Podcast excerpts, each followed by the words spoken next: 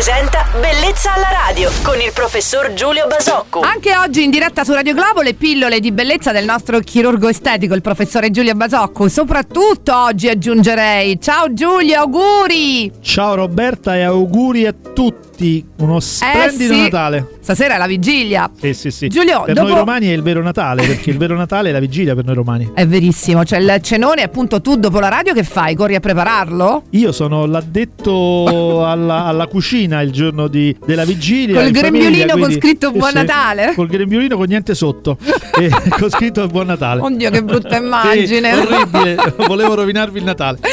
Ma secondo te il troppo mangiare, il troppo bere durante le feste fanno male alla bellezza? Ma senti Roberta, io come dire, sono di quelli che probabilmente sono aiutato dal, dal fisico, nel senso che ho messo da parte il problema del- dell'estetica di qualche chilo in più e ritengo che un gran buon umore, un momento in famiglia piacevole e la condivisione, insomma, tutte cose che fanno benissimo all'estetica. Quindi Vedi, ma l'avreste mai detto? Io no. Ecco, dal 7 gennaio ci preoccupiamo di tutto il resto. Adesso no, non è il momento sicuramente. Però dai, dacci dei consigli per superare indenni le feste. Ma diciamo che il consiglio più banale è quello di mh, lasciarsi andare completamente in alcuni momenti delle feste, che poi non sono tantissimi. È una bellissima vigilia, domani è il giorno di Natale. Poi abbiamo comunque dei giorni in mezzo alle feste in cui possiamo approfittare per fare un po' di attività, per fare un po' di cose piacevoli, Eh. per, per non esagerare. Quindi diciamo che si- volendo si compensa anche abbastanza bene questi pochi giorni di grandi mangiate con degli altri momenti in cui stare un po' più attenti è più facile, perché no? Sicuramente c'è modo di recuperare con, con, come dire, alternando delle giornate. Poi un paio di, di, come dire, eh,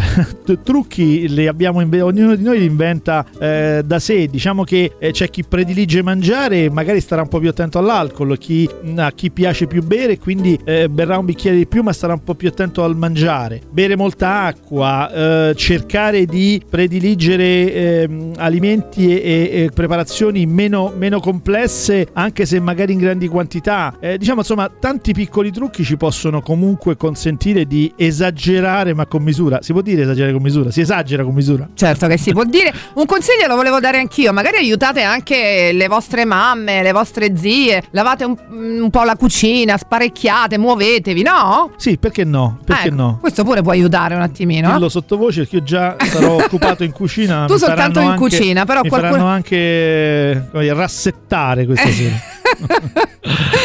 Oggi, vabbè, dai, importantissimi consigli dal nostro chef e professore Chef, Giulio l'hai Basocco. detto, l'hai detto.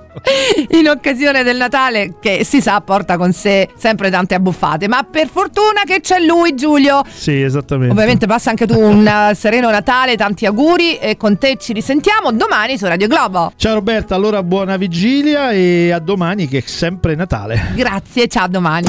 Bellezza alla radio.